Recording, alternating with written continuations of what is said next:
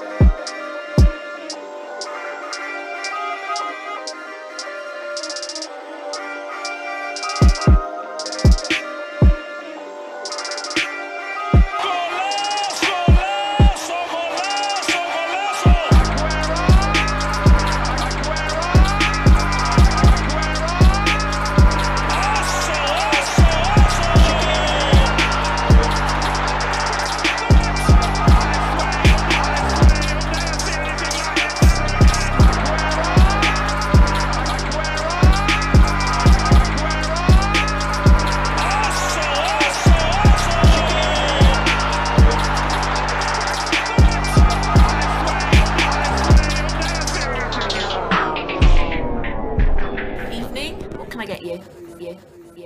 Everyone. It's season three. You let me just take you through it real quick before I do the whole grand introduction. I want to go ahead and kind of take you through it. First season, humble beginning, meeting on a conferencing app to go ahead and get this all recorded in one shot. Second season, upgraded, you know, we've got a big, big community now, all that sort of stuff. Third season, still the sauciest team in the game, still the spiciest takes on the pitch, still the best podcast in the world. It's the Banter Pub FC. You know what I'm saying?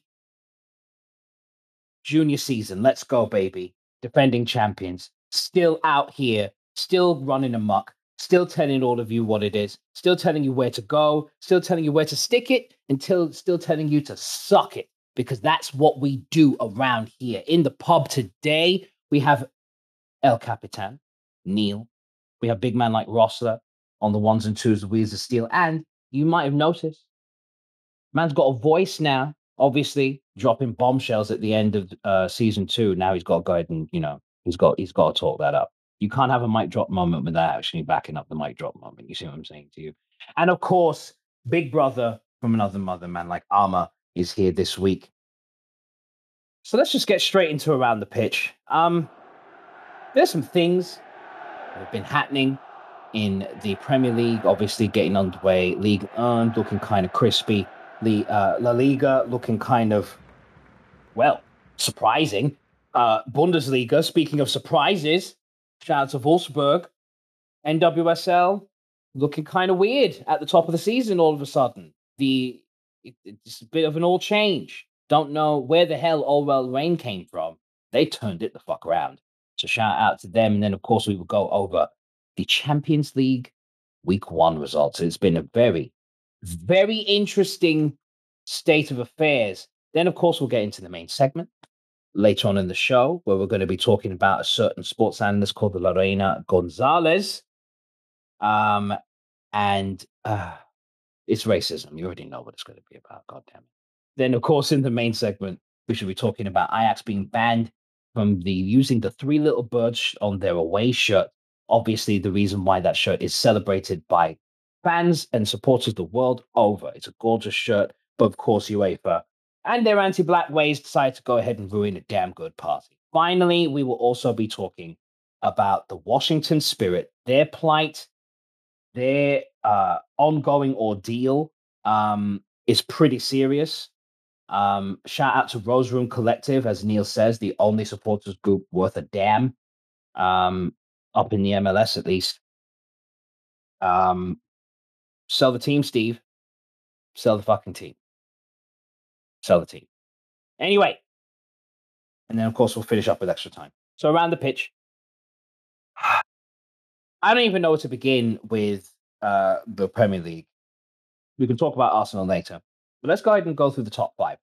Man United are top of the table with three wins, one draw, no losses. Level with Chelsea, who also on three wins, one draw, and no losses. They are two goals behind on goal difference. And Liverpool, who are having three wins, one draws, no losses, level on goals as well with Chelsea. But I think they're just behind on the head to head record. Maybe I don't know how they break that down. And you know who's in fourth behind them? Everton. Three wins, one draw, no losses, no Carlo Ancelotti. So it looks like what I predicted the other season actually came true or is looking good this season. I, I can't explain it. Football's weird.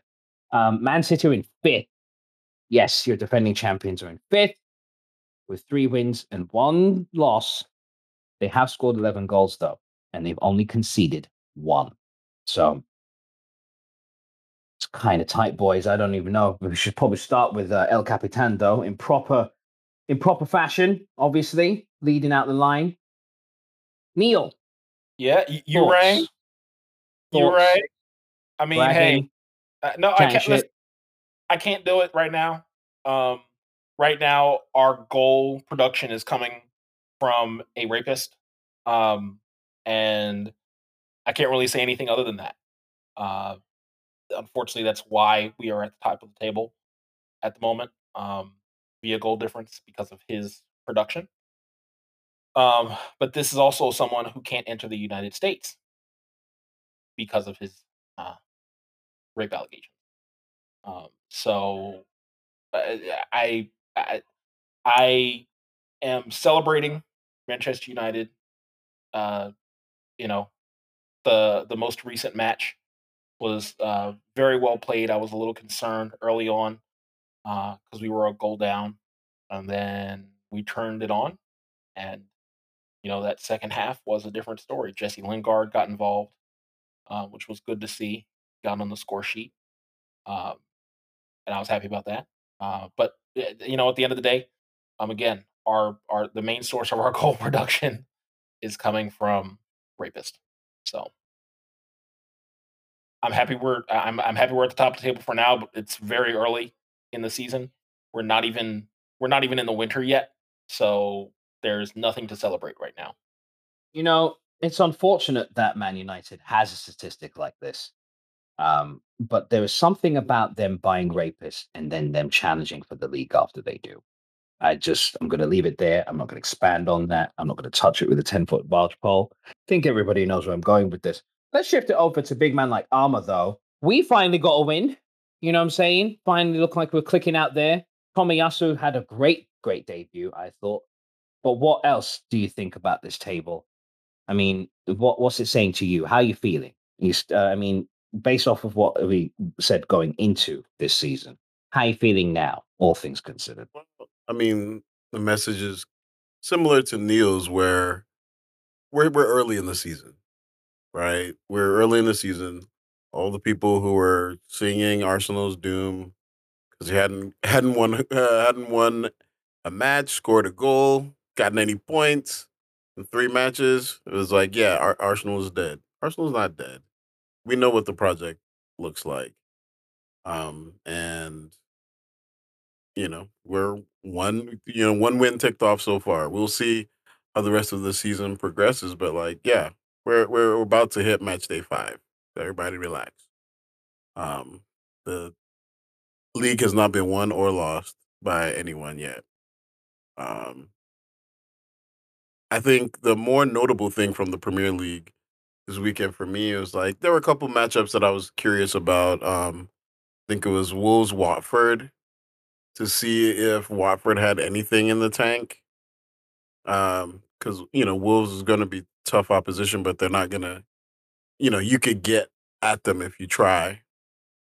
Um, and and that one went Wolves' way, and I thought, you know, that was illuminating. Um, also, Brighton Brentford was another matchup that I don't think a lot of people were looking forward to, but I was curious about because you know Arsenal were in for allegedly Yves Bissouma, and I want to see how his midfield play stacks up against the guys that we have on on the uh, roster because I don't think our squad is quite strong enough yet um, for building for the future. But if we had midweek matchups, I think the Arsenal squad would need some midfield reinforcement. Um, and that's still a player that I like. Um, anyway, so those are the two I watched. There was uh, obviously, you know, Antonio got a red card, a second yellow, rash tackle, and I felt like, why are you messing up my fantasy league, bro? Like everybody's rooting for you. The whole world's rooting for you. Anyway, I'm not. I'm not. Um. I'm not even going to get into the fantasy stuff. We can talk about that in like game week 13. But roster, you know what I'm saying? Um, you back Liverpool, and I guess you're something of a good luck charm because the boys are sitting third, looking crispy. How are you feeling about it in your first season? What's supporting and watching and following the team been like for you as a new fan? Um, talk to the people then. Speak of peace. I guess I would echo a lot of the same sentiments that Neil has. It's still really early, so there's there's not going to be much gloating at this point. I've seen a lot of amazing matches from Liverpool and other teams. I think the Liverpool Chelsea match from a few weeks ago was amazing. It was a great match. Even though Chelsea was down to 10 men, their defense still held together and was formidable enough to hold Liverpool to a tie. Uh, this week, Oh, before I forget, congratulations to Arsenal. All jokes aside, I know we make jokes about you guys being 20th, no longer. I think Amma said it best. A lot of people counted them out early, but you know, if you get past all the jokes, a lot of the issues they had were injuries, COVID, new players getting acclimated. And I think their upcoming fixtures, there are a lot of winnable games there for them. And their new acquisitions can get acclimated and the defense can kind of tighten up a bit and can make a run. I, I think they can still have a decent season. I wouldn't say a contending season, but a season that they can build off of for the future to entice some new players to get in there to be competitive. But uh, to answer your your first question, Liverpool is doing well. I, I, think for them, the year last year was a lot of injuries and disappointments, and seeing them not make a lot of moves in the transfer window show that they had confidence in their players coming back and being able to play decent defense. We know they can attack, but in the Premier League, you have to play great defense to compete. And I think that's what Chelsea has over everybody else right now. Out of all of the teams I've seen play, their defense is suffocating. And with Lukaku now, they have the offensive power firepower to be able to compete with the big boys when it comes from an offensive standpoint. So I, have just been really enjoying watching a lot of the different teams, and uh, you know, just learning the players and figuring out what's going on. And you know, I, am glad I'm not a Spurs fan right now. Listen, shout out to Crystal Palace. Um, that was an yeah. incredible performance. Man like Wilfried Zaha absolutely banged you man up. Shout out to Kouyaté as well. Edouard, had a sensational debut. You know what I'm saying? Um, yeah, don't forget a man like Patrick Vieira. Arsenal absolutely. Legend. Patrick Vieira is managing the side. You see what it is, boys. Get playing that sexy shit. You know what I'm saying? Absolutely wonderful, wonderful result for them. And you beat the filth. Cannot be more prouder or more happier for you. You know what I'm saying? Um, good luck against Liverpool. Um, at the time of recording, they are facing Liverpool on the weekend. Um, that should be a testy affair. If they play anything like they did against Spurs, they will give Liverpool problems. I predict. But I don't know what you man are saying. Um, with that said, I think that's going to do it for the uh, for the Premier League. So let's keep it moving to uh, France, just across the channel there. League 1. Well, where to begin with this kettle of fish? This league is always full of surprises. I feel the biggest surprise for me is a, a, certain club that I didn't expect to be anywhere near the top half of the table. Never mind second. Angers are right behind PSG. They are on three wins, two draws. They are unbeaten. They're unbeaten. They're on a two match winning run at the moment. PSG, though, are absolutely banging the league out. Five played, five wins. 16 goals scored, five goals allowed. But Angers are playing brilliant stuff. They've scored nine. They've only allowed two goals. That's more than anybody else in the top five of the table. Following on from them is Marseille in third, Nice in fourth, and Lens in fifth. No Lyon in the top five. No Monaco in the top five. So, boys, League uh, not exactly a farmers league, is it? Shout out to uh, Rans who did the thing today. In the Europa League at the time of recording. But um, I'm going to go ahead and throw this to anybody who wants it first.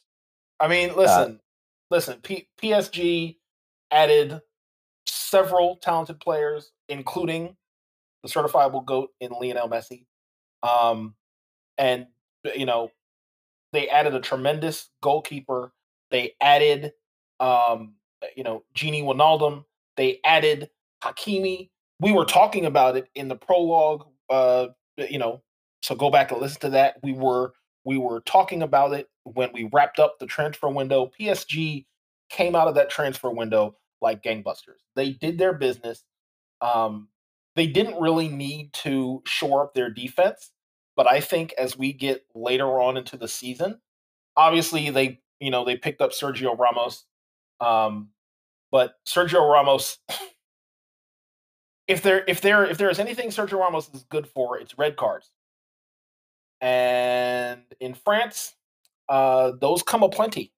And I think as we get later on into the season, um, you know, Marquinhos may have to play double duty often um, on that back line in order to make up for our Sergio Ramos being sent off for being a hothead. Um, but you know, it's still early doors um, for all the leagues. But you know, um, uh, because uh, the the league on you know league on is so uh, you know as you described Joseph, it's all over the place, right? Um, and all of the, I think uh, Angers doesn't have any outside of uh, cup play. They don't really have anything. You know, they're they're not in Europe, so they can rest a lot of their players. Um, uh, Marseille is in Europe. Um, you know, Lyon is obviously in Europe. Rennes is in Europe. Um, uh, uh, obviously Monaco is in Europe as well. So you have a lot of French, um, and obviously Lille, the league winners last year, are also in Europe. So you have several French clubs that are kind of all over the place in the table that could disrupt things later on. Um, and we could have another situation where, uh, you know, the top four are are not going to look like this come the middle of the season. I don't think. I think we're going to have a lot more things shaking up, and we could potentially see another season. I'm calling it now. We could we could see another season where PSG is, is despite the fact that they are wanting the league on title back. I think they're going to be too focused on the Champions League, and they might slip up and allow for another French side to take it again. I actually have to make a quick redaction. It's not Angers that has the least amount of goals conceded in the top five. It's actually Nice. They've scored 10 goals and conceded precisely none. None. And they're sitting fourth. This is not a league to be messed about with. I think one of the things that thank you by the way neil for that i, I agree with you that this this is a very competitive league and uh, the defending champions are nowhere near the top five i mean it, and, and, yes it's early doors and all that sort of stuff but it's not a good start to the season for them they've got a lot of work to do same thing with lyon you know what I'm saying? Um, I expected, uh, I expected, um, you know, to uh, not to lose, but um, is it Orient um, to be there or thereabouts as well? You know, they won the league a few seasons ago. They've kind of, you know, been in and out of Europe and things of that nature. But I thought that there should be a resurgent season for them, but they've not done it either. This is very competitive. I really don't understand. And again, I have to keep harping on this. Why the league is looked at as a farmers league. There's a deluge of talent playing in that league, and not just at PSG either. You know what I mean? You got to put respect on Lille's name. We were praising them last season for their championship run, which brings me to Armour. Um, I feel like you've been one of the people that's been very vocal about putting respect on Lille's name. But what do you make of the start of it? And following on from Neil, what do you what do you make of all that as well? Yeah, I feel like that's it's important to to underscore how competitive it is so far and what we expect. We expect it to remain that way um, with different teams um, playing their part. I will say that given the strength of the clubs in in Liga, they're also fodder for poaching, right? The teams can be. Um, I think there's no better example than than Lille part of the reason why they're having such a tough start is because their keeper got pulled. I mean, they lost their coach, their keeper. Was, they almost lost uh, Burak Yilmaz, but they lost. They lost like four, five of their top players, and so they're they're going to have to rebuild. And and um, I feel like that that's a story that happens over and over again in Liga. Um, if they don't get pushed by PSG, they get pushed uh, elsewhere. Um, and, and so teams that aren't don't have the funding level of a nation state um, have to sell players. And so I think that makes the league uh, a toss up every year, except for everybody knows PSG will be strong, but it makes that top four, five race always very um, intense and exciting. I feel like we we were uh, towards the end of the season, we're trying to figure out who's going to end up where, um, and I think that gives you a good reason to keep watching. Um, and there's always, always, always brilliant talent, undervalued, brilliant talent in the in Liga, and folks from the quote unquote big leagues um, will always go there to poach poach talent. So it's it's nice to watch these players on the way up. You know, Kylian Mbappe was was a Monaco player. I, I won't even get into it. That one that that one Monaco squad had at least six players who ended up being um, top tier Champions League quarter semifinalists, um, caliber players. You know, and in in literally a season or two. So I expect more of that to come uh this season. What's the mate? French League, Liga. What's it done for you this season so far? Well, I'm not going to rehash a lot of what's been said already, but I, I think the Farmers League label is coming from a lot of people who may not be following those teams that don't have the name recognition of a PSG and they see so many stars on that team they just assume the rest of the league is void of talent and not realizing that like Ama said they're being poached by bigger teams in the Premier League and PSG so they're just for, for just to keep it simple they're not watching all the games. Like they're not following it with as much detail as maybe some of the other leagues because the talent is there, the competition is there. We can see it at the table at this point. And like you guys have said, the two through four or one through four changes from time to time. And even PSG being a powerhouse is not a guaranteed win for them. I do think I disagree with Neil slightly. I think they will win because they're super deep this year. And they have one of the greatest to ever do it. And I think he's still he still got it.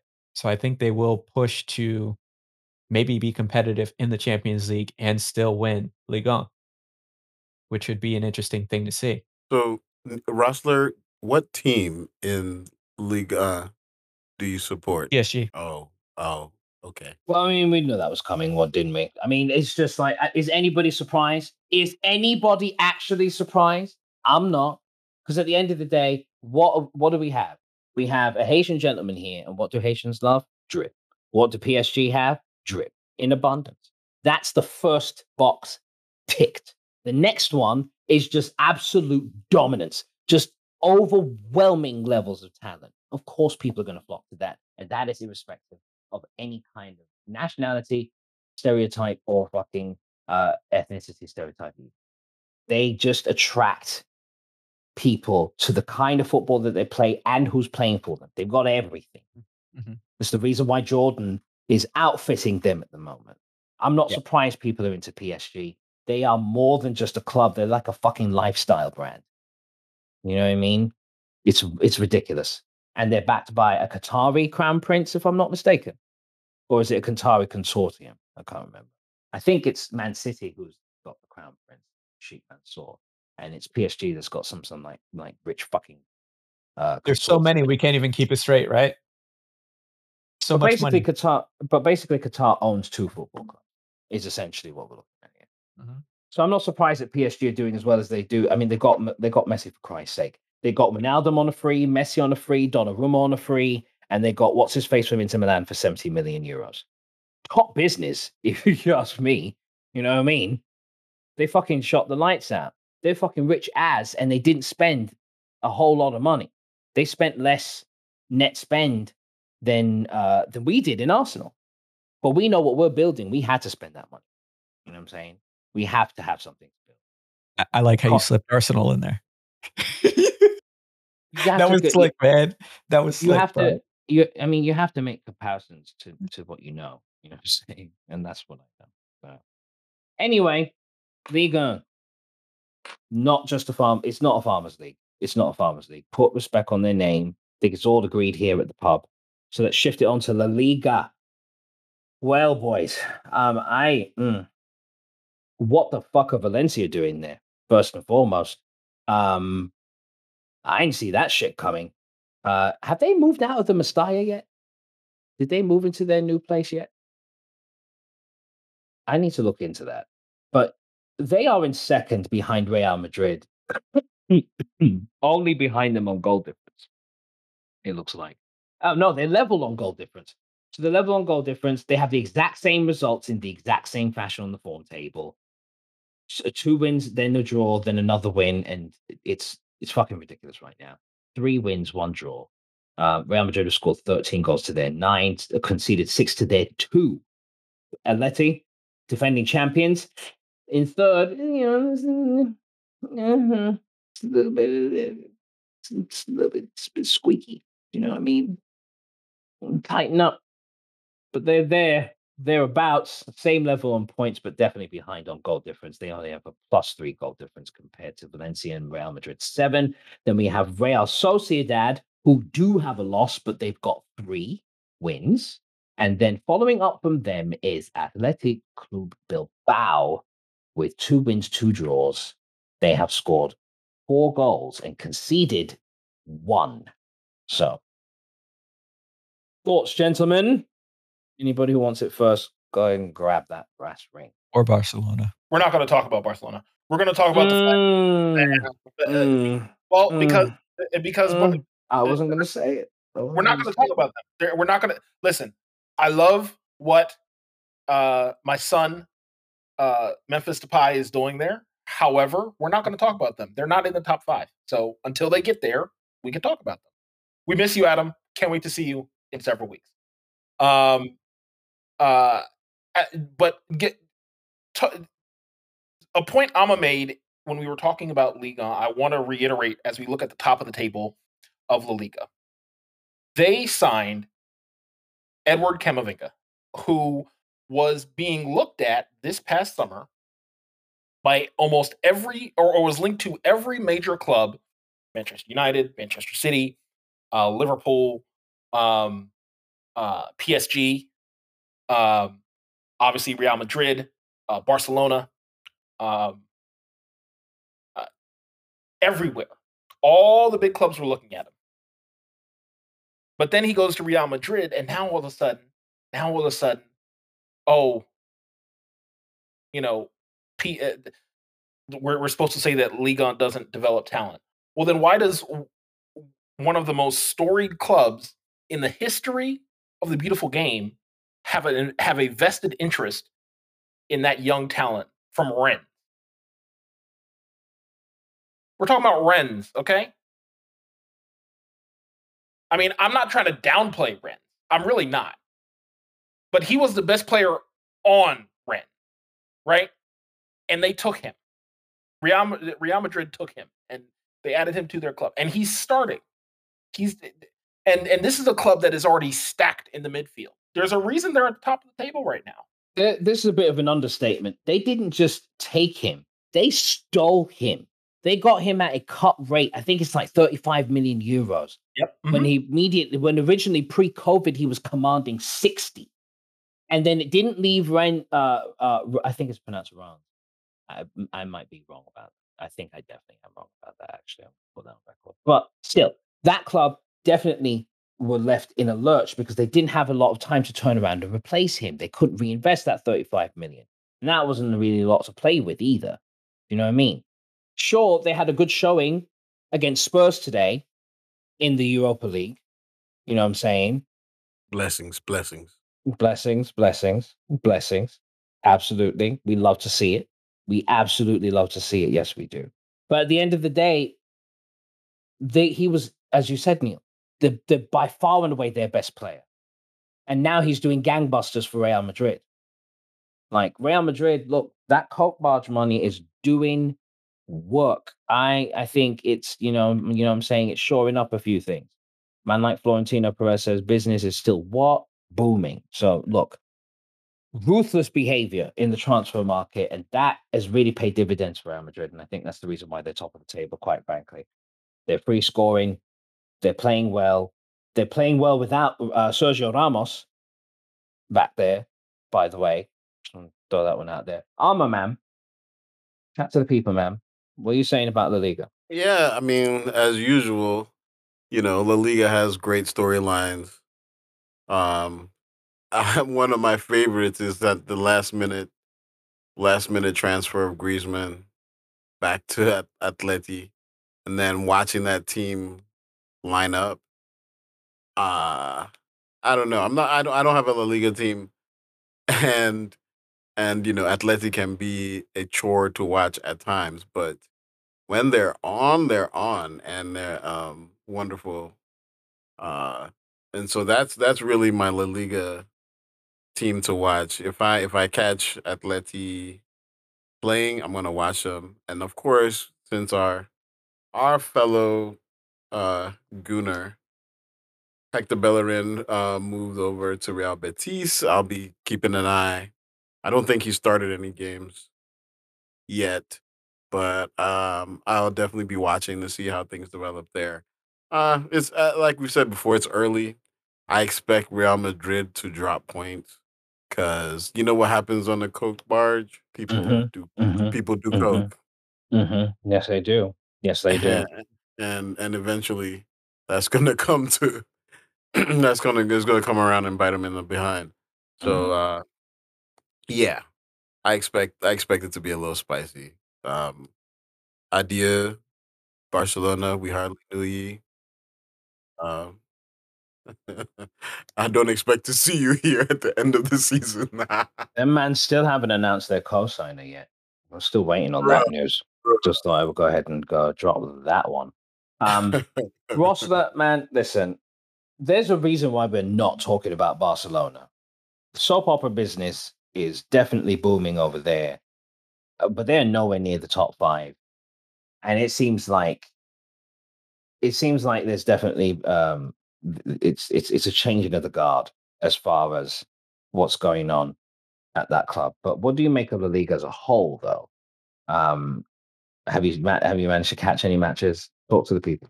Not yet. Um, I've had a chance to see a few of the teams participate in the Champions League, but I haven't watched La Liga itself.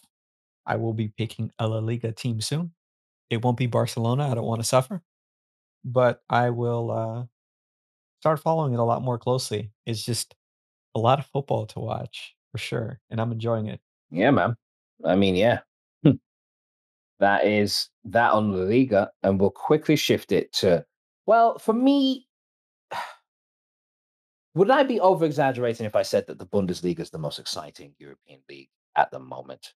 Would I be over exaggerating if I said that? Because I feel like that is apt. No, no, no, you wouldn't be exaggerating at all. I mean, look at this top five, brethren.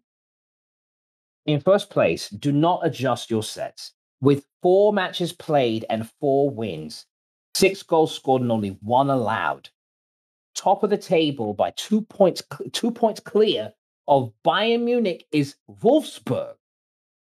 Yes, Wolfsburg are top of the table, unbeaten, flying, four wins from four and they're defending the fucking lights out. As I said, second is Bayern Munich. Third is Borussia Dortmund um, on nine points, point behind Bayern on 10. Fourth is Mainz.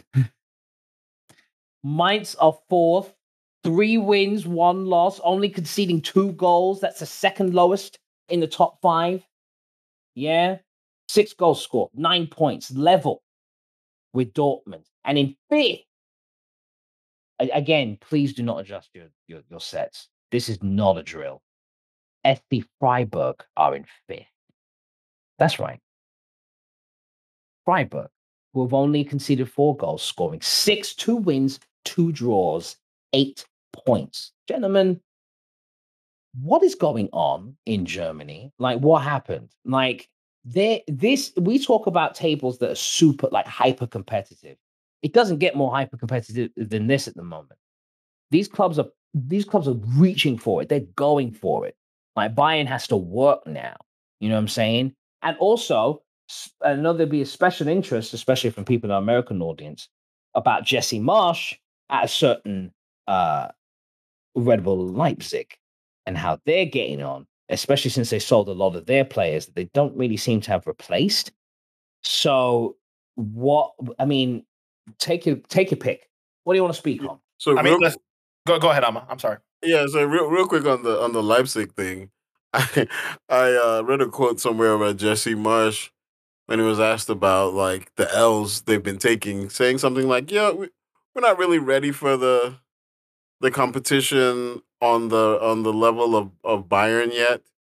I'm like, bro, like you were about to win the the league last season. Like you were right there. So what do you mean you can't compete? You're not ready to compete with that level. And I think it was more about like you know, like like, like you mentioned, Joseph, the uh, the the loss of some key players. You know, uh, Upamecano. Uh, I mean, it, I I just feel like they. I'm just surprised that they're doing as poorly as they are because they've had churn in the past, um, and they've lost players, but they found a way to move forward. But I think the coach losing the coach was a significant uh situation. It was a significant loss, and I think it's hurting them. At Jesse Marsch, he'll be okay, but I don't expect uh Leipzig to be in Europe next season. Uh, the way things are progressing right now, like they're they're they're out of the top five, in my opinion. Um, yeah, as far as the guys who are who are who are in the top five, like fam, I know maybe like one person on Wolfsburg, um, and Mainz. Really? Yeah. So like, I think there will be a lot of matches worth watching because you know I know Wolfsburg doesn't score enough goals to to stay up there, but uh, I think you know teams there are teams in here like Leverkusen, folks that'll make runs to get in the European places. Uh, and and I want to before I drop the mic on uh, Bundesliga, I will say you know shout out to Kyle, Union Omaha Kyle, for for uh, trying to pawn Eintracht Frankfurt on me. These men are trash, and uh, they you you're you're trying to put me in a in a world of hurt. I'm already an Arsenal supporter. These guys have not won a match all season. I think I think what they do is they draw. so so so yeah, Kyle, thanks a lot, buddy. Savage. Savage. And, and I'll just say Savage. um uh you know, I, it's still it's very early in the season. Only a handful of games have been played. Bayern is going to be in the top two, if not winning the league. We already know this. Uh, uh, unless they have a string of injuries, and I mean a string of injuries. And I'm talking about if Robert Lewandowski gets like cancer, then you might as well forget them, you know, winning the scoring title. That's not me wishing Lewandowski cancer. That's not the case. I'm just saying it's going to take a serious debilitating disease to take him out. Potentially, if he if he gets long COVID, if he gets out for you know eh, breaking COVID protocol and he's out for several weeks, um, and then it's extended because he has long COVID, uh, it's it's going to be difficult for Bayern to make up the goal to make up those goals. However, Bayern has the talent to do it. That's the problem. And and and what did Bayern do this summer? they said, "Oh, Leipzig, you have uh, two players we want. We we want your starting center defensive mid so he can play uh, backup to the backup to our center defensive and your captain and your captain, and yoink them both in one summer. One summer. Um, ruthless, ruthless. we talk about we talk about clubs that got raided. Obviously, Real Madrid did that to to to Rennes or Uh, how do you pronounce that again? I apologize if it's the wrong pronunciation, but Red Bull Leipzig got raided, fam. Like they got cleaned out. They got cleaned out, and they're basically backup players at um at, at Bayern Munich. Like, why wouldn't you fight to just keep them then? I don't, I don't really understand. Like Bayern basically needs money, but but Bayern basically stuck a money enema up the backside of RB Leipzig and said, "We're gonna take all of that. We, we gonna clean you motherfuckers the fuck out." That's what the fuck they did. Not not a money enema. Anyway, Rosser, have you been catching any of the Premier uh, Premier League Bundesliga action? Um, and if you have, what do you make of it? Uh, any anything that st- that stands out to you that seems particularly interesting? No, sir. Um, but I will be shipping you your Erling Haaland poster. So anyway, moving on. Let's go ahead and move on to um, the Champions League Week One results. That's right. Um, Champions League is back. The champions. Something like that. Anyway, Champions League Week One results. I'll get through them as quickly as I can. Dortmund won. They won two one uh, against Besiktas. The then uh, Sheriff. That's right, Sheriff. You know, Sheriff. The club called Sheriff. You know what I'm saying? The ops, the feds, the federales. You know who they beat 2 0? Shakhtar Donetsk. I've never seen a result like that ever. I don't think I've ever seen them win a Champions League match before. Amazing achievement for them. Club Bruges no, won. Uh, sorry, I'm sorry. That that is not the the most impressive result for me. That's Young Boys over United. Well, yes, absolutely, one hundred percent. Wow. Okay. Wait a minute. Wait a minute. Whoa. We're not even there yet. Yeah. No. No. Don't worry. We'll get to you in a minute. But as I said, I still think Sheriff beating the likes of Shakhtar Donetsk is a very, very sizable achievement. I think it's it's one of the ones that you have to kind of mention in the same breath as Young Boys doing it against Man United, who won two one. That's right. Cristiano Ronaldo fancied, excuse me, Cristiano Ronaldo fancied himself manager after he got subbed off, along with Bruno Fernandes. I, I guess they're part of the technical staff. Who knows? I don't know what his deal's like. Uh, I just um, hope he gets extradited to the United States. Um, Club Bruges got a draw against PSG 1 1. Um, Man United, excuse me, Man City got a 6 3 victory against Red Bull Leipzig. We were just talking about them earlier. You can kind of see how bad it is at the moment. So it's pretty rocky. Athletic could not score against Porto, but Porto couldn't score against them. Nil nil. Liverpool managed to pull off a 3 2 victory against AC Milan. Shades, shades of Istanbul. Um, bro, bro, hold on. That match was kind of crazy. Um, and Liverpool could have lost it. Yep. At home. Yep. Like I, I was not. I don't rate Milan like that, and I did not expect that. They got a win. Yeah, it was good. But those away goals, those two away goals, well, actually, didn't they get rid of their away goals rule? so I mean, it's the groups. It's the group stage, really. So, like, we're not this isn't the qualifying. I don't think is this the qualifying stage? It's well, not the group. They, uh well, you got a top two will go. Yeah, this is the group stage, you know. Yeah, it's a yeah. group stage proper. So yeah, if it's a group stage, then no, the the way goals don't really Doesn't count matter. yet. That's yeah, they don't matter. Um, I just all that matters is goal difference. So they're only one, you know, they're only one behind because they only conceded, you know, they only conceded three so they can pull it back in uh, the next few matches. There's five more matches to play, and we'll see how they get on. Um, Sporting Lisbon one, Ajax five. Ajax whoop that ass, boy. They said, "Bring shout that out, ass here, boy." Shout out to big man like Sebastian Haller, who showed the fuck up and showed the fuck out in that match. Four goals. Four. Count them. One, two, three, four. Sebastian Haller. Big, big, big performance from him. And they absolutely put Lisbon to the sword. Inter dropped the ball against Real Madrid. The well, Real Madrid well, winning one well, 0 I think if you if you if you think Haller sounds familiar, it's because he used to play at West Ham.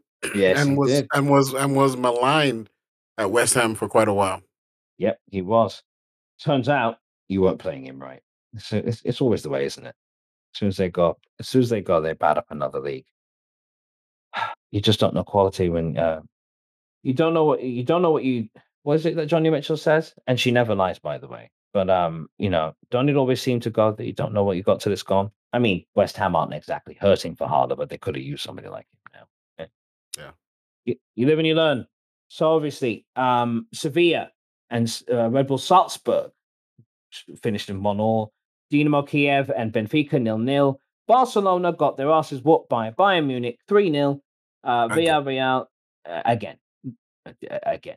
Um, Villarreal and Atalanta finished to a 2 2 draw. Lille and Wolfsburg finished nil nil.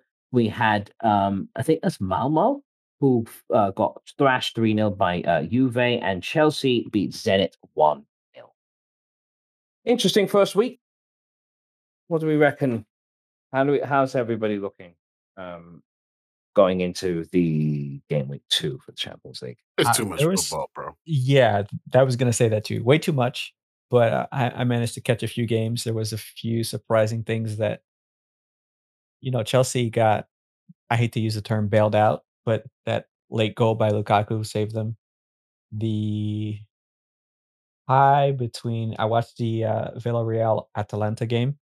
That was interesting, even though it ended in a tie. I think the match we're going to end up talking about the most, though, is probably going to be young boys taking out the grown men over at United. Uh, I, I think that was. I, I think it just kind of shows what Neil was talking about earlier, where it's like a lot of the scoring is coming from Ronaldo. And obviously, before Ronaldo was there, was Fernandes. So to sub both of them off was kind of, I know you're trying to preserve them for the Premier League matches. I think that's kind of that, of course, the pass from Lingard kind of set them up for failure. But it's just, I think they could have probably won 3 1 if they would have left one of them in. But I understand he has to manage their minutes. But I'm not going to talk too much about United because that's Neil's team. He knows obviously what's going on more than me, but that's just my interpretation of what happened there. And it's that's uh listen, you Scouser, you need to be more concerned about Trent Alexander Arnold defending anybody on the right hand side. I don't want to hear it. Listen, I don't want to hear it. I don't want to hear it because listen, listen, okay, listen. What happened though? Almost lost to Milan. What happened? So, almost doesn't count. Brandy said. Well, Brandy doesn't know how to drive, so we're not. So so we're not talking about Brandy. She doesn't, but we still got the W, bro. Okay, our defense was trash. We let we let two goals in, but we still won the game, bro. Come on, you man. Need, you need to have a conversation with your right back and tell him how to. Oh, so we're not going to talk about your your um your scoring. Listen, right you just want to talk about Liverpool's listen, defense. All, all I'm going to say is, our you know, our right back, starting mm-hmm. right back, took a early break from a shit red card. Frankly, um, it was an immediate red card. They didn't even uh, VAR check it, and you know, this is a this is a ref who doesn't even um, uh, who who doesn't even officiate, uh, you know, uh, Premier League matches. Yes, did young boys take advantage of the fact that we were down to ten men? Yes. Did did Ole do a terrible job in the second half of managing the match? Yes, but I can't pin it on one particular player. I can't say, oh, it's Jesse Lingard's fault for not passing the ball forward and giving the ball up to allow um, yeah, it was Jesse's you know, fault. The, the, you know, that goal was that goal was Jesse's fault. It, it probably would have ended one-one if it wasn't for that. I mean, I don't mean to throw the man under the bus, but that was that was pretty bad pass. I mean, it, it was. I, am not saying it was a good pass, but th- but this is the same man who who two days before put mm-hmm. a goal in the back of the net in the prem. So right.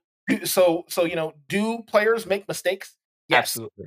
So uh, you know, but at the, at the end of the day, like this is a learning experience for United, mm-hmm. and they're going to come back and get ready for uh, their next Premier League match, and then get ready for some uh, club matches, and then turn around and get ready for UCL next week. Like th- at, at the end of the day, like this, uh, pe- people are already saying, "Oh, you know, you have to get rid of your manager. Conte has to come in." Like this is one Champions League group stage group stage match. There hasn't even been seven seven matches played in the Prem, but there have been no cup matches played in the Prem, and they, and they and and half of our quote unquote fan base want you know uh, want blood and want our manager out.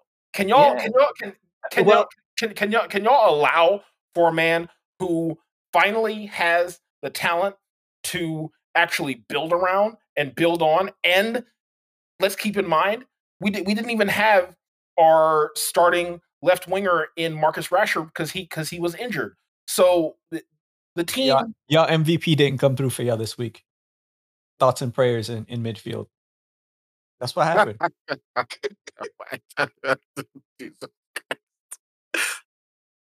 Man, this is what I came here for.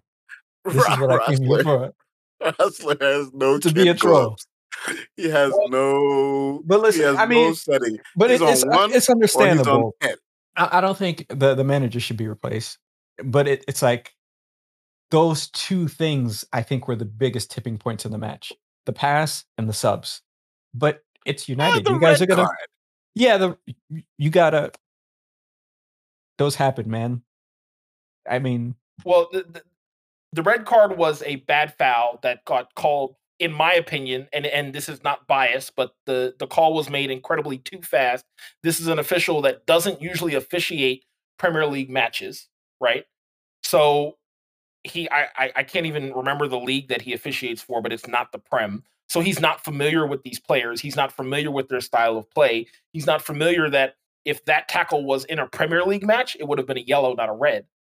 And he immediately drew the red card without even a second without even a second breath like he's fucking Anthony Taylor, right? And we all know how bad Anthony Taylor is of an official, no matter who, no, no matter who you support in the Prem. So at the end of the day, like, yeah, the the red card mattered more to me and and actually affected the match more than all these mismanagement, than the subs, than than Jesse's bad back pass. All of those things are a direct result of the red card because had that red card not happened, uh, you know, it it would have been just a yellow, and we would have had eleven men the entire match, more than likely, and we would have been able to play a different kind of match. Because if you remember, two minutes before that, Naldo scored, and then two minutes later, Aaron Wan-Bissaka gets an immediate red. So, like, like it literally changed the dynamic of the entire match the entire match changed right after that happened. So you think I'm yeah, I mean, I I agree that the red card was a pivotal moment. Um, Manchester United was up one 0 before the red card, but um, you know these guys are pros, um, and you know you know what to do. That that that that back pass was comical. It, it looked like a perfect through ball, and of course, you know, American headhunter Jordan Siebatcheu jumped, pounced on the ball and made his German American coach David Wagner proud. Right? There, there must have been uh, damn near, you know, it might have been a Trump rally at that site, given how glorious it was. given given how deep I've seen the the the, the terrible nationalist takes um, on Twitter and elsewhere around uh, around that that final goal. It's like, uh, you know, you guys remember he's black, right? Uh, Jordan Siebatcheu is black, and and and yes, um, Manchester United should have done better. They didn't, and you know, like like you said earlier, uh, Joseph, it's the group stage. So, you know, they'll have opportunities to make do. They're not they're not in a super tough group. Um, and I think they'll be okay uh to progress. But but but I think it underscores the the the the the problem that that Manchester United have with Ali as coach. I think in the end, he's not the caliber coach for that club. Um, fantastic man manager, uh, but I don't think he's the guy for those moments. Um, and no, it's the Southgate be, effect be... all over again. It's the Southgate effect all over again. We see it in so many different clubs, like Greg Berhalter for the U.S. men's national team, fantastic man manager, tactically inept. Um, Ole Gunnar Solskjaer for Man Man United. Again, I think it's harsh that people are calling for his resignation already, just because Antonio Conte is available. You know what I mean? Um, apart from anything else, he was the one that brought them to this point, to the point where they're you know challenging um, for the title, and they're still top of the league for all intents and purposes. Yeah. I think that's no slouch. I think everyone's being a bit harsh on him, but still, wonderful man manager, tactically inept. Gareth Southgate for England, wonderful man and manager, tactically inept. And as we're seeing uh, at uh, Spurs there, um, poor Nuno. But, you know, I to warn you, Spurs is a poison chalice. Wonderful man manager, but those tactical decisions against Crystal Palace were absolutely baffling. Um, I think it's fair to say. So it's the same thing all the way through. The Champions League is no different.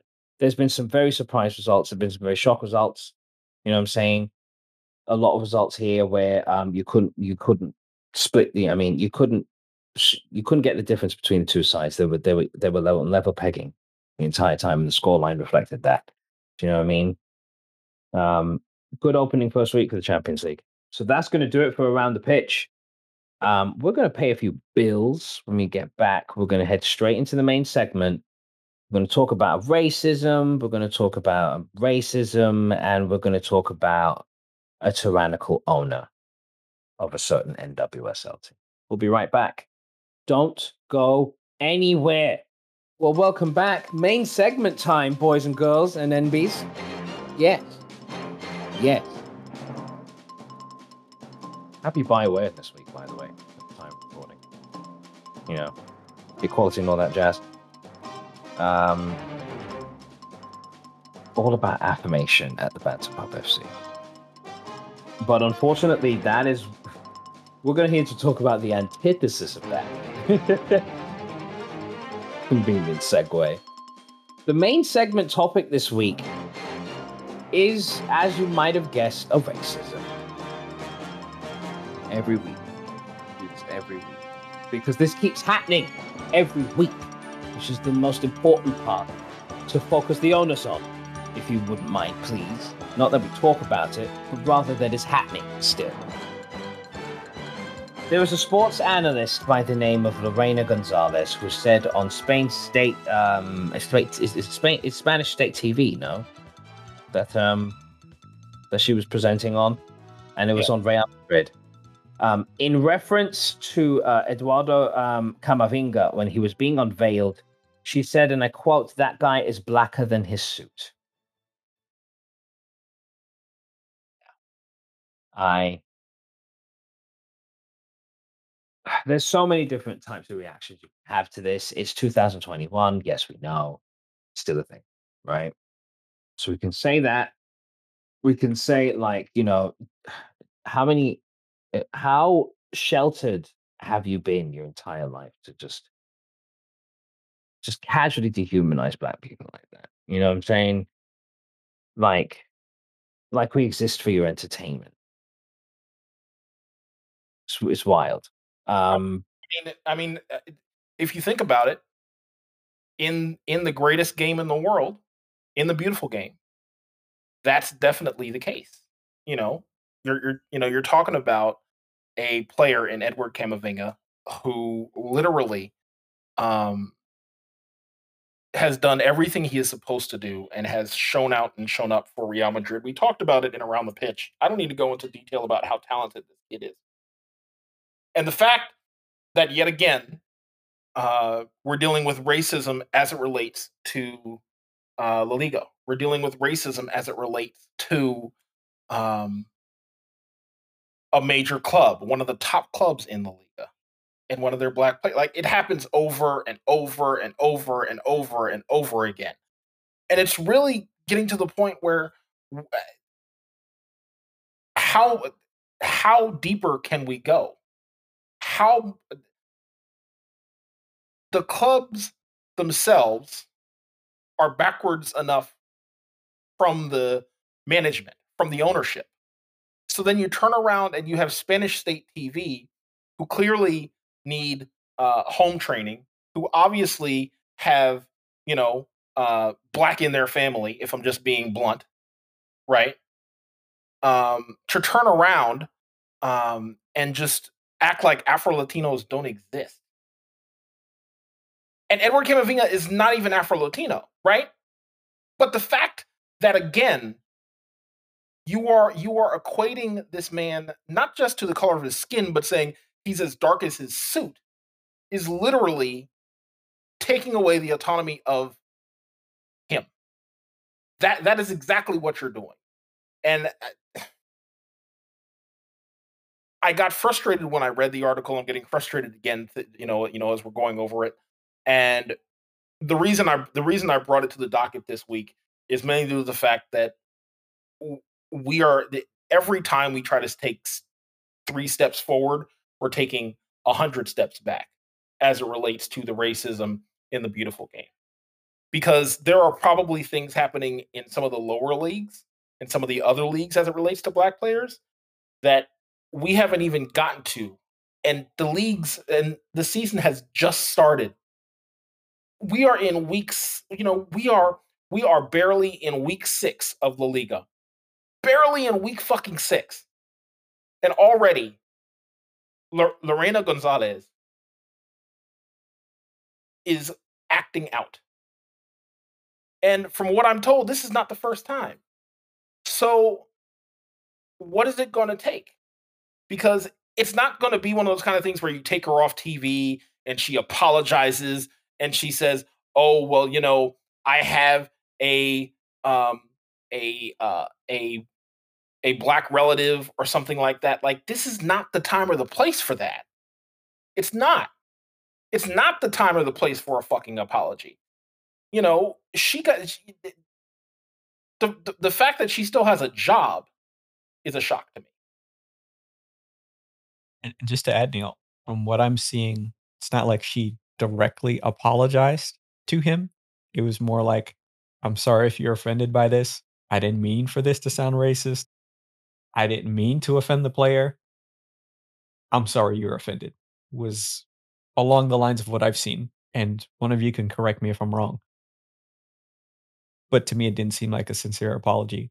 It was more like, whoops, sorry I got caught. It's not racist.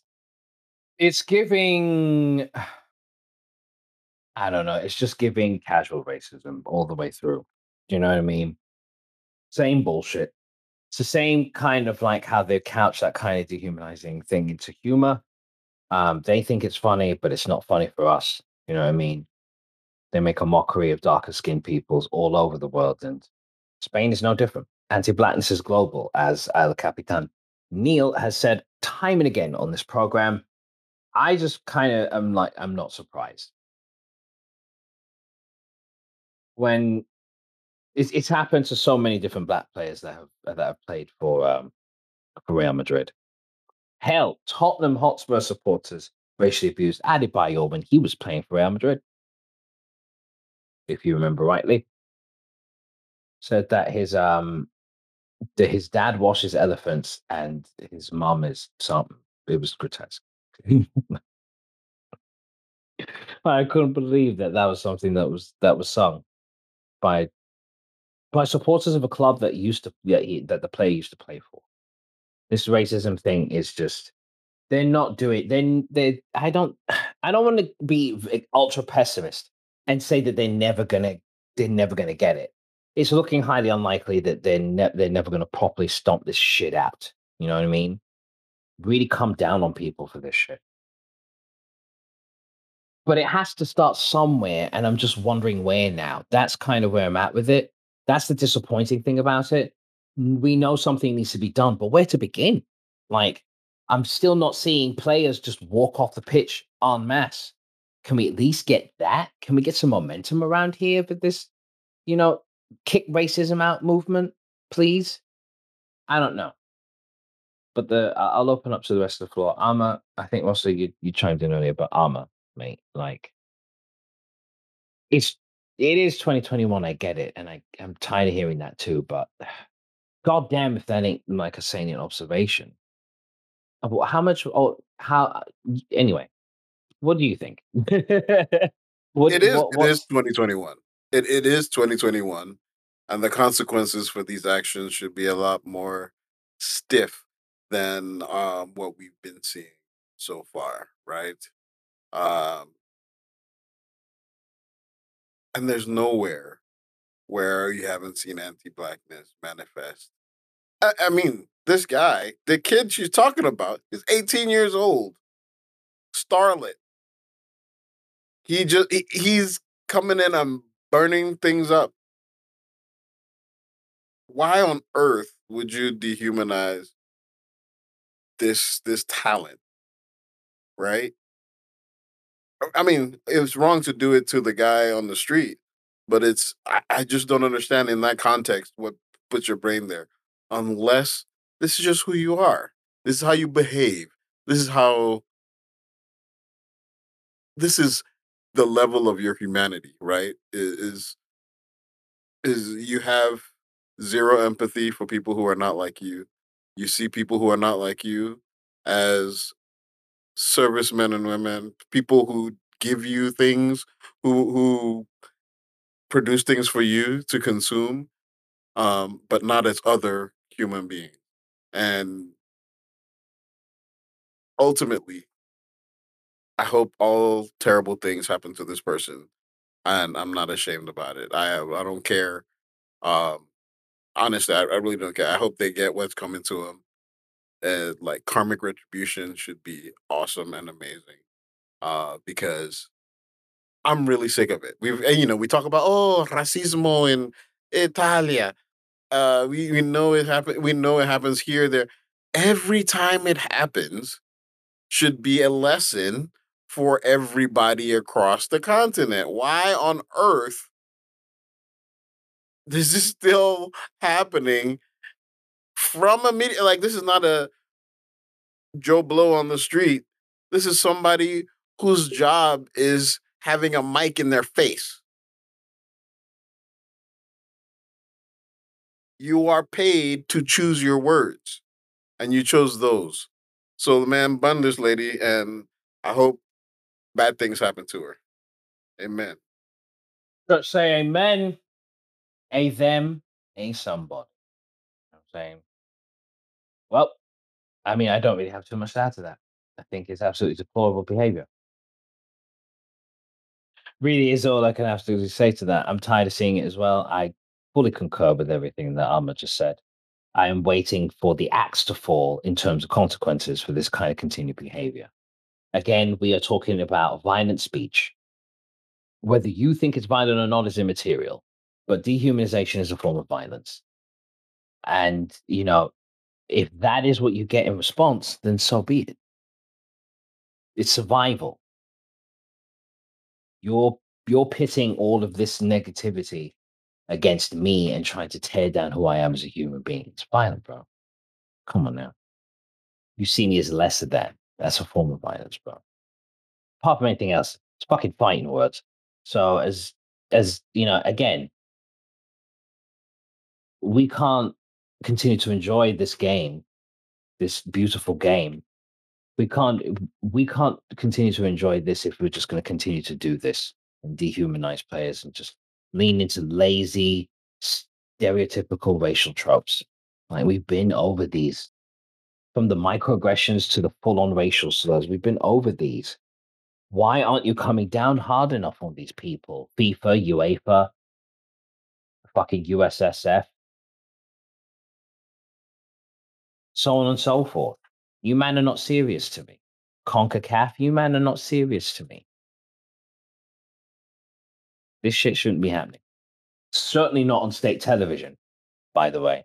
If that's exactly what uh, British Bucks were going to confirm that, but I don't know, man. Um, Roster, did you have anything to add to this mess? nah, it's nonsense. Crazy. But there we go. Um, moving on in the main segment, Ajax have apparently been banned from wearing the wonderful Three Little Birds shirt, but the shirt can't have three little birds on it. Apparently, um, I haven't looked into it to see if Adidas is manufacturing one without the birds on it, but that just makes the shirt less iconic, as it was. Um, at the time of recording, big man like El Capitan is wearing said shirt. So, who wants to take this one first? Why are we? Why, why are Ajax being singled out here for their shirt? What is what is UEFA's argument in terms of why that shirt needs to be banned with the three little birds on it? Well, I think before you get into the argument of uh, eh, eh, Joseph, I, I think we need to hear from you as a Jamaican on the podcast who no because the, the, hear me out. Three little birds is a classic iconic bob marley song. It's been redone and repackaged by people who should not touch that song at all. Ajax as a club celebrated Bob Marley, celebrated the song. He, Bob Marley and his family uh, appreciated the fact that um, Ajax celebrated him by taking Three Little Birds and making it one of the songs that they sing uh, as a goal song. Um, the fans. And they wanted to celebrate him even more, celebrate his legacy by creating a third shirt in you know that had all of his influence that had the three little birds on the back and the reason they took it off is because they, the reason you, UEFA's decision is because they believe that the three little birds are not uh, that they aren't licensed by um, UEFA. They aren't they aren't licensed by FIFA as a ruling body. Um, so uh, they aren't a they they aren't a they aren't a, they aren't a sponsor. But right. But but to me, this is anti. This is like peak anti-blackness. This is like agreed, agreed, agreed. And and, and you know, I saw a number of um, I saw reggae, you know, uh, reggae boy Twitter going off when this when this decision came down. They were not happy about it because again, this is a man and Bob Marley. This is a family in the Marley family that is celebrated not just worldwide, but you want to talk about Jamaica. That, listen, I, I don't need to go into detail. That's the, I'm, I'm going to leave it to you to do that, Joseph, because this stung me, and I'm not Jamaican. Okay. So, so before I, before I get into my personal feelings about it, I want to give you guys the backstory as to how Ajax in particular came to sing this song in full voice in the Amsterdam Arena. So the tradition started in 2008.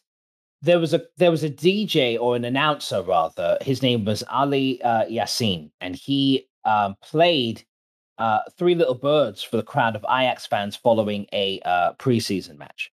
I think it finished in a draw.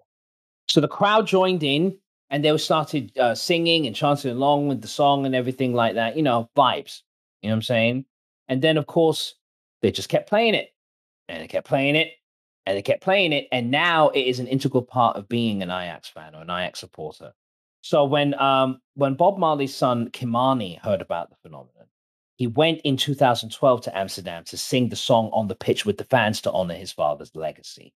And then they he look, man, that's beautiful. All right. For all of uh, that is what the three little that's what three little birds as far as a song is concerned, you know, it's pretty self-explanatory. Don't worry about a thing. Every little thing is gonna be all right.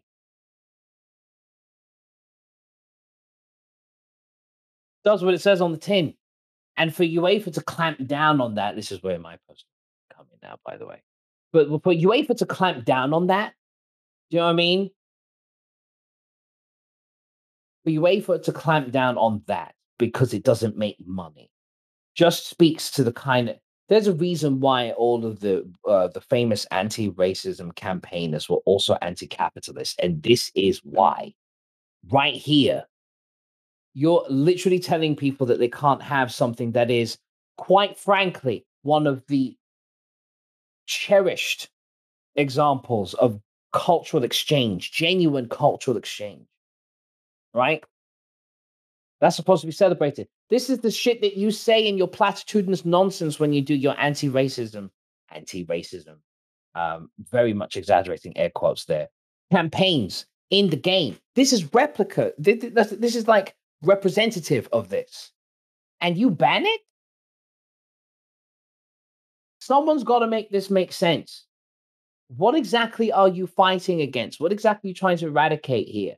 And why aren't you taking the actual genuine positive examples and letting it be let it flourish on the grandest stage of your domestic competition the champions league bro like are you uh, it doesn't make any sense to me on one hand you say that you're trying to kick racism out of the game on the other hand you see a beautiful genuine example of cultural exchange something that is inarguably black inarguably jamaican and you say, no, doesn't make dollars, so it doesn't make sense. Are you kidding me? That is what really sticks in the craw. And if you're really going to do that, then there's plenty of other examples in football that you can go ahead and get rid of. But I do not see you clamping down on those things. I see going after Ajax, but basically, no word of a lie. Literally, three little birds on the back of the fucking neck of the shirt, bro. That's all it is. And it's an absurdity.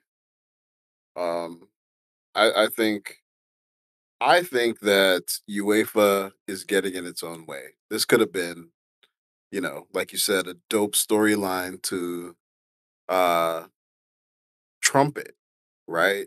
To because one of the things we one of the things we have to remember is that nobody loves UEFA. And the only reason why they were getting a reprieve from all the smoke was because of the Super League business, right? And so there was a bigger, better, you know, antagonist for the for the football world for a while. But UEFA, uh, in this ruling, kind of, you know, it's stealing the joy, stealing the positivity out of a scenario, and then it, because of naked capitalism, right? And and that's no fun for anyone. I think the the article I read about this talked about how they also uh, challenged uh, Venezia because they have their word Venezia across the sh- uh, across the front of their shirts as well as the badge. So they made them get rid of the badge because the name was equivalent to a badge. Obviously, UEFA is in cahoots with the worst design elements of Puma, who who made these ridiculous shirts um, all across across all all across the world, where clubs have to wear a few letters over across their chest that look like the other 32 clubs, teams, nations that are unfortunate enough to be wearing Puma kits. Um, and they don't they, they can't sport their badges because of this this exact rationale. It's absurd to me. Um, and and the three little birds is a beautiful, nice little touch. In addition to the shirt, nobody's described it. It's a black kit, V neck, uh, with red, golden, green, red, golden, green. Yep, accents, and that's what's on, on the, the sleeves well. and the mm-hmm. shoulders. Mm-hmm. And and and it's and it's a beautiful look. Beautiful, you know, beautiful shirt really is. And I really don't understand what the deal is with um with uh with with the UEFA's terrible decision. I did not know about that Venz uh Vencia saying that they couldn't have um couldn't the have the badge and the name. Because the name counts as a badge. Get the fuck out of here. I just don't understand these decisions. It's absolutely weird. But it does it definitely, definitely seems to be in favor of corporate sponsorship on the shirt as opposed to just being an expression of culture. Club culture. See, this is the reason why um, a lot of um, some people over here in the you know the United States supporter scene. Excuse me, have been um, club over uh, club uh, culture over everything. Rosser has said it in previous episodes, certainly in season two. But it's it, it's it's right. It, these everybody's right that it's it's got to be culture of everything because I mean, look, just it's actually quite ridiculous now where this gotten. You're not allowed to express yourself except in ways that is business friendly, essentially. And that's not what this game is about. You know what I mean? It is now, obviously. It's actually the lifeblood of it all now. It's completely corrupted. But I don't know where we go from here. Maybe we just continue enjoying the perks. Um, but it doesn't look good, and it's nakedly horrible. We're seeing here. So, Ross, do you have anything to add, mate? Or I'm just gonna read part of the statement that UEFA issued. UEFA sees it as a different expression than the club logo, logo clothing sponsor, or sleeve sponsor. Other expressions are not allowed. Just to reinforce what you guys were saying money. Kind of trash. Big trash. But we don't love UEFA in this house. We never have. Go back to the episode that we did about the Super League. We made it very clear that UEFA are no good guys in this scenario. This is what we meant. so there we go. Final thing in the main segment. I know we've been having a good old chin whack, boys, but we do need to talk about this because it is a very dire situation. The Washington Spirit need a solution and quickly. Okay. Now, I don't know if everybody's up to speed on this, but uh, I'm more than happy to go ahead and oblige there because there was a report that was out um, via uh, the Equalizer. Shout out to uh, Jeff. Um, uh, excuse me. Good lord, Jeff Kassouf. Um, and in summary, it has been a disastrous summer for the Washington Spirit. That's how the that's how the whole analysis is open. what do we know off the top of our head? Well, you know that the the coach had to, you know, jump before he was pushed. He was Coach Buck. Buck, yeah, that's the name.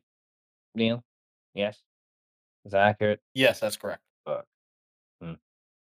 Uh, multiple breaches of league protocol regarding COVID 19. They've not played a match in three weeks, having traveled to Portland the week only uh, the week prior, only having their match postponed due to an outbreak within the team. OL Reign spent the entire week in DC to prepare for Sunday's match before being awarded a 3 0 victory without even playing.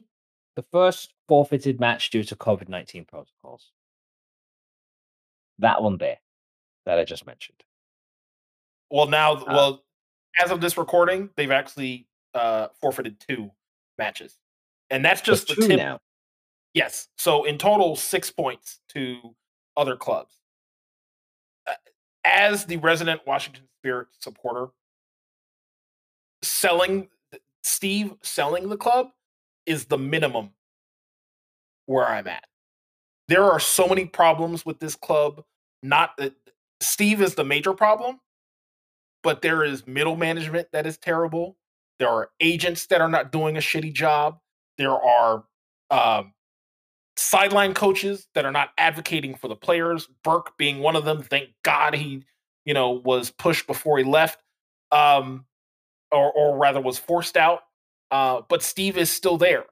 Um, uh, you know, shout out to former players um, like Kaiya. Uh, go listen to her uh, incredible, yes, yes, incredible, yes, yes, yes, uh, yes, yes. Episode on two cents. Yes, um, this, yes. Um, uh, unfiltered, unfiltered with Kaiya McCullough. Listen, if you haven't been listening to that podcast, please get to know. Shout out to Two Cents FC. Shout out to El and Dev. You know what I'm saying? Holding it down and, and just giving us um just giving us that real. Kaiya was uh, Kaiya was the only person in that Washington Post article that stepped forward and told her testimony.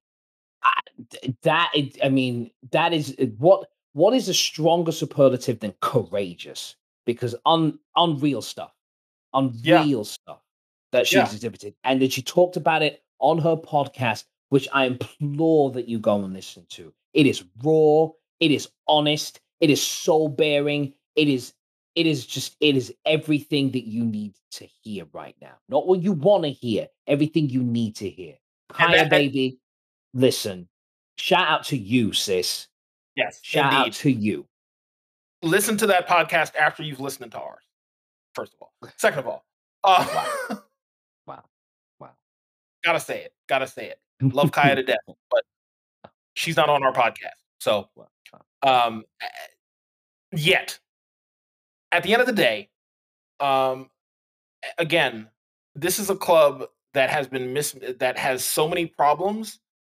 And I said this before we recorded. I I would rather at this point this club fold and start over, or at and or at a minimum forfeit the fucking season because we are we are we are so late in the season that six points forfeiting 3 0 matches because players did broke COVID protocols. Several players at this point broke pro, COVID protocols, and different players between the OL Reign week and the Portland week. So we're not even talking about the same fucking players. We're talking about different players at this breaking COVID protocols. So there, so so so this club has uh, a a tremendous amount of overhaul to take care of. This club has a significant amount of work to do internally. And that starts with Steve selling the team. That continues with some of the middle management leaving the club. That continues with some of the toxic players leaving the club. Uh, and that and that ends with uh, a complete and just across the board overhaul of this club. It, it needs to happen, and it starts with Steve selling the team. I mean, speaking of the on that end, okay, so obviously, um, uh, you know, Y. Michele Kang, newcomer in the ownership of the club. Um, Steve Baldwin apparently has been trying to block her getting any more involved than she has um, or is allowed or is able to at this rate. Um, it has been a very vocal um, denouncement of Steve Baldwin from the supporters themselves. Shout out again to Room Collective, who apparently were told that they had to take their sign down the first time they put it up. To understand, big man like Doug, I see you, bro, holding it down. You know what I'm saying? Again, shout out to Room Collective doing the goddamn thing. Um, but yeah, I agree with Neil. You do need to sell the team, Steve. It's just not working out under your tenure, mate. And you're just now. You, nobody's going to see you as anything but a tyrant now. It's just, it's just that simple to me. Like your actions have spoken way louder than anything you could possibly say in terms of verbiage. Do you know what I mean? You don't want to share ownership of the team to go ahead and make sort of, you know, creative control and things that nature and guiding the team to to to better station. You have one of the baddest players in the game right now in Trinity Rodman. She doesn't need this.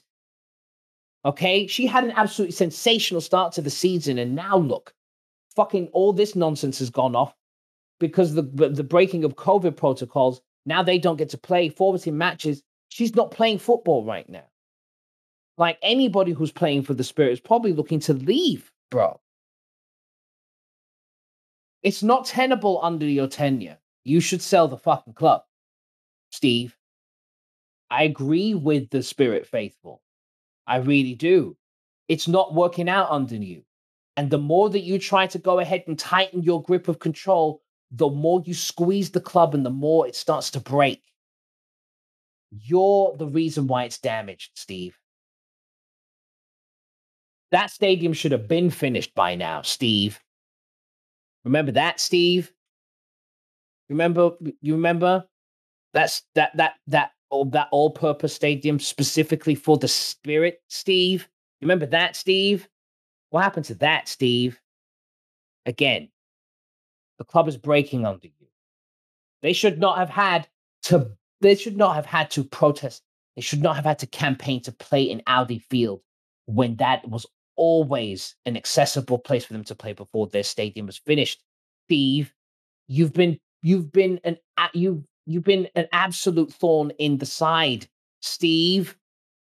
You every decision that you've made thus far has been shit, Steve. Sell the club, Steve. If by some virtue of a miracle that he hears this, and just hoping he realizes that it was it was very difficult. I almost like retched, like I could feel like bile and vomit in the back of my throat every single time I said your name, Steve. I just want you to know that, okay? Shifted to Ross though. Ross, you got anything on this debacle? My good grief. We almost two years into it now, man people need to start taking this seriously, especially when you know you have to travel for work. No reason why you should be breaking protocol.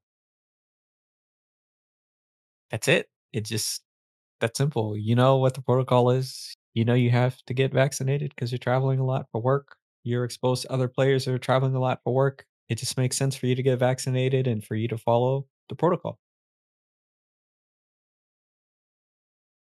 I think Neil yeah. covered it pretty much, man. Like guys you just don't care at this point. Just sell the club. sell the club, Steve. All right.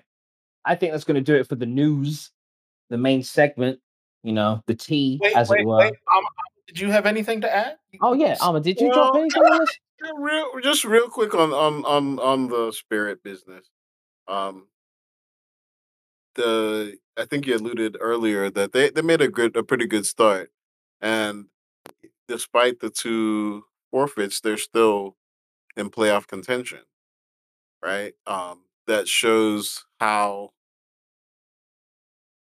how much you're throwing away by behaving in this way. Here I'm talking about the protocol breakers, and then the funk that follows the Richie Burke ouster, which you know to be honest, you know, if you if you saw the club statement, it was like, yeah, uh, he's he's getting sidelined because of health, whatever, and he'll take a front office job, and blah blah blah. Not talking about the legit allegations against him, um, and it took the Washington Times piece and Kaiya's frank testimony to actually add light to what was really happening. Um, and and it's you know it's disgusting. I will say that there are quality players on the on the Spirit. We mentioned Trinity Rodman earlier, but like I was campaigning for Andi Sullivan to go to the Olympics. Um, good captain, speaks well, speaks honestly um, for the team when she talks about you know kneeling and um, anyway, all that to say, the owner is doing a disservice to the players. The players who have broken protocol are doing a disservice to themselves and their teammates and their supporters who are backing them fully. Um, I I hope things get better from here because the, the, that's a quality group of players overall. That's a, a squad that can compete, um, and it's a shame to see these outcomes. Um, the the everybody deserves better than what's happening right now at the spirit. Get get get it together. No doubt. All right. I'm sorry for cutting across you there, Arm. I didn't completely forgot that you hadn't actually weighed in on this yet. But yeah, there it is. Main segment done and dusted. We're going to be coming back for extra time. You know how it run 60 seconds, all that fun stuff. We'll be right back after we pay a few bills. Don't go anywhere the goddamn sauce. Nine different flavors, same goddamn feeling. Share our passion for sauce and discover the full goddamn range at thegdsauce.com. Use the discount code TheBanterPubFC to save 15% when you cop the sauce. Boss up.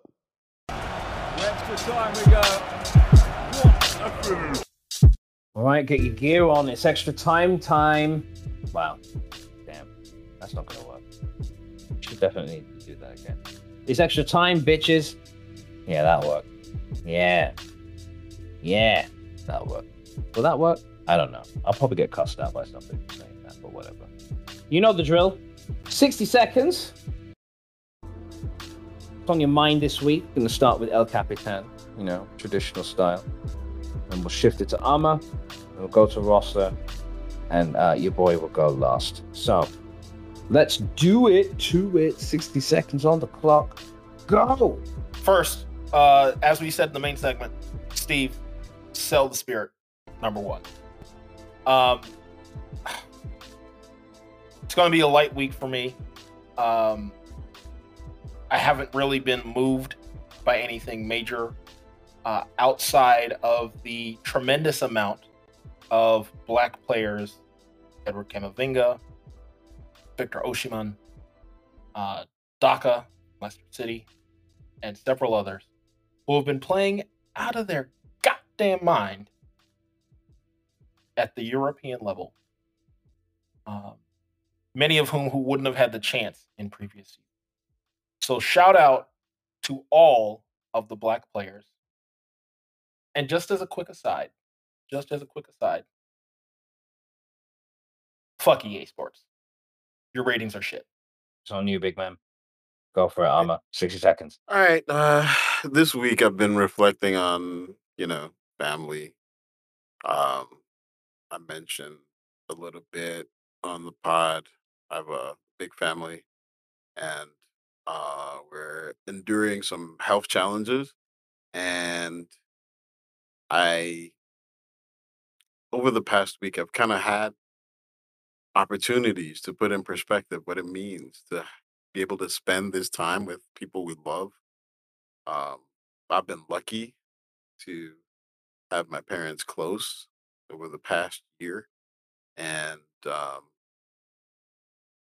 with the kids going back to school in uh in person, you know, there's a little bit of anxiety and peril that goes along with you know the fact that some of them aren't vaccinated under under 12 but it's wonderful to watch them blossom and it's also i realize now that i miss uh, those middle of the day interruptions from online kindergarten um, and the time that i got to spend with my kids over the past year in the middle of a global pandemic uh, so hold your loved ones close value the time that you have. None of it is promised. Um, and I'm definitely gonna try to keep doing doing that as much as possible. That was beautiful. I'm gonna need to yeah, no, that deserves soundtracking. Don't watch that arm. I'm gonna sort that out in post. Ross, you're up next. 60 yeah, I'm seconds. Not, I'm not gonna follow Amma anymore.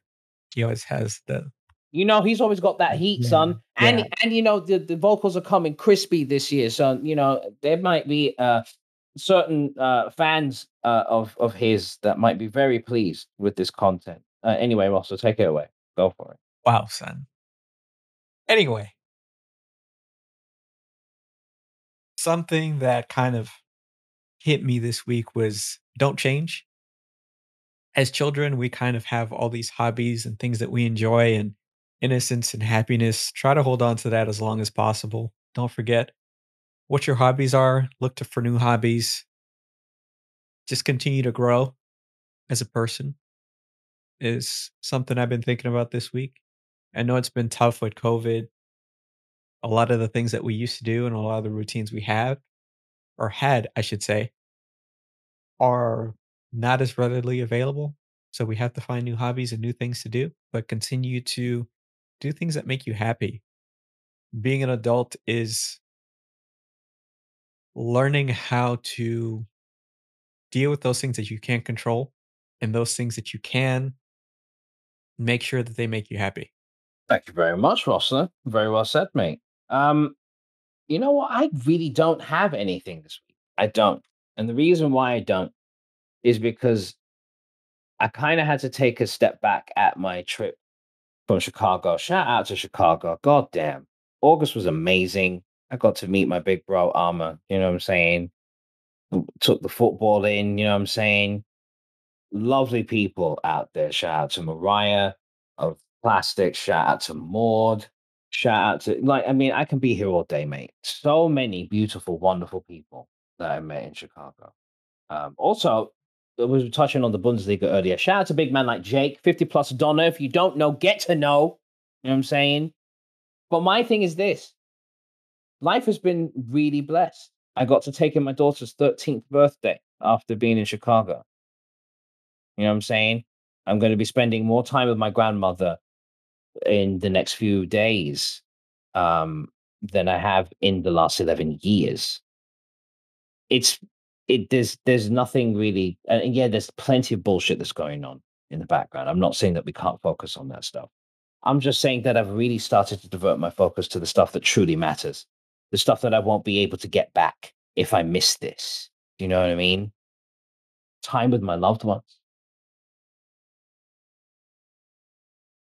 So, with that said, I'm going to actually use my time to use the uh, to, to to recite the host prayer, one time for the one time. That is what I'll be using my 60 seconds. we could bow our heads and uh, close our eyes, please. Um, no touching, no touching gentles yet. Just wait till we bless it. All right. Thank you very much. Aho, who art in heat, thirsty be thy name. Thy genitals come. Thy will be done on that ass as it is in a sling. Give us this day our daily orgasms, and forgive us our cock blocks as we forgive those who cock block against us. And lead us not into entanglement, but deliver us from toxicity. For thine is the panani and the power, the bussy and the glory forever and ever. Amen. Don't think there's anything else to add to that. You know what it is, baby. The Banter Pub FC at the Banter Pub FC on Twitter, at the Banter Pub FC on Instagram. Don't know. Twitch, YouTube.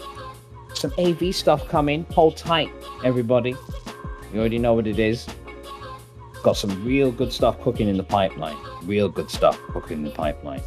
It is fucking EA Sports, but at the end of the day, El Capitan and I, we got a new club to get off the ground. We've got to show you, man, what it is out there on the pitch. We've got to show you, man, how we do out here on the pitch, blood. I've been practicing. I know I've been terrible, but I'm getting me a dub. Don't watch that. Twitch battle's coming back soon. You already know who the spiciest takes on the pitch comes from, and you know who the sauciest team in the game is. It's the Banter Pub FC for El Capitan, Neil, Amma, Rossler, Hold tight, Jonathan. Hold tight, Adam. I'm Joseph. Stay sexy. Don't get murdered. We'll see you next week.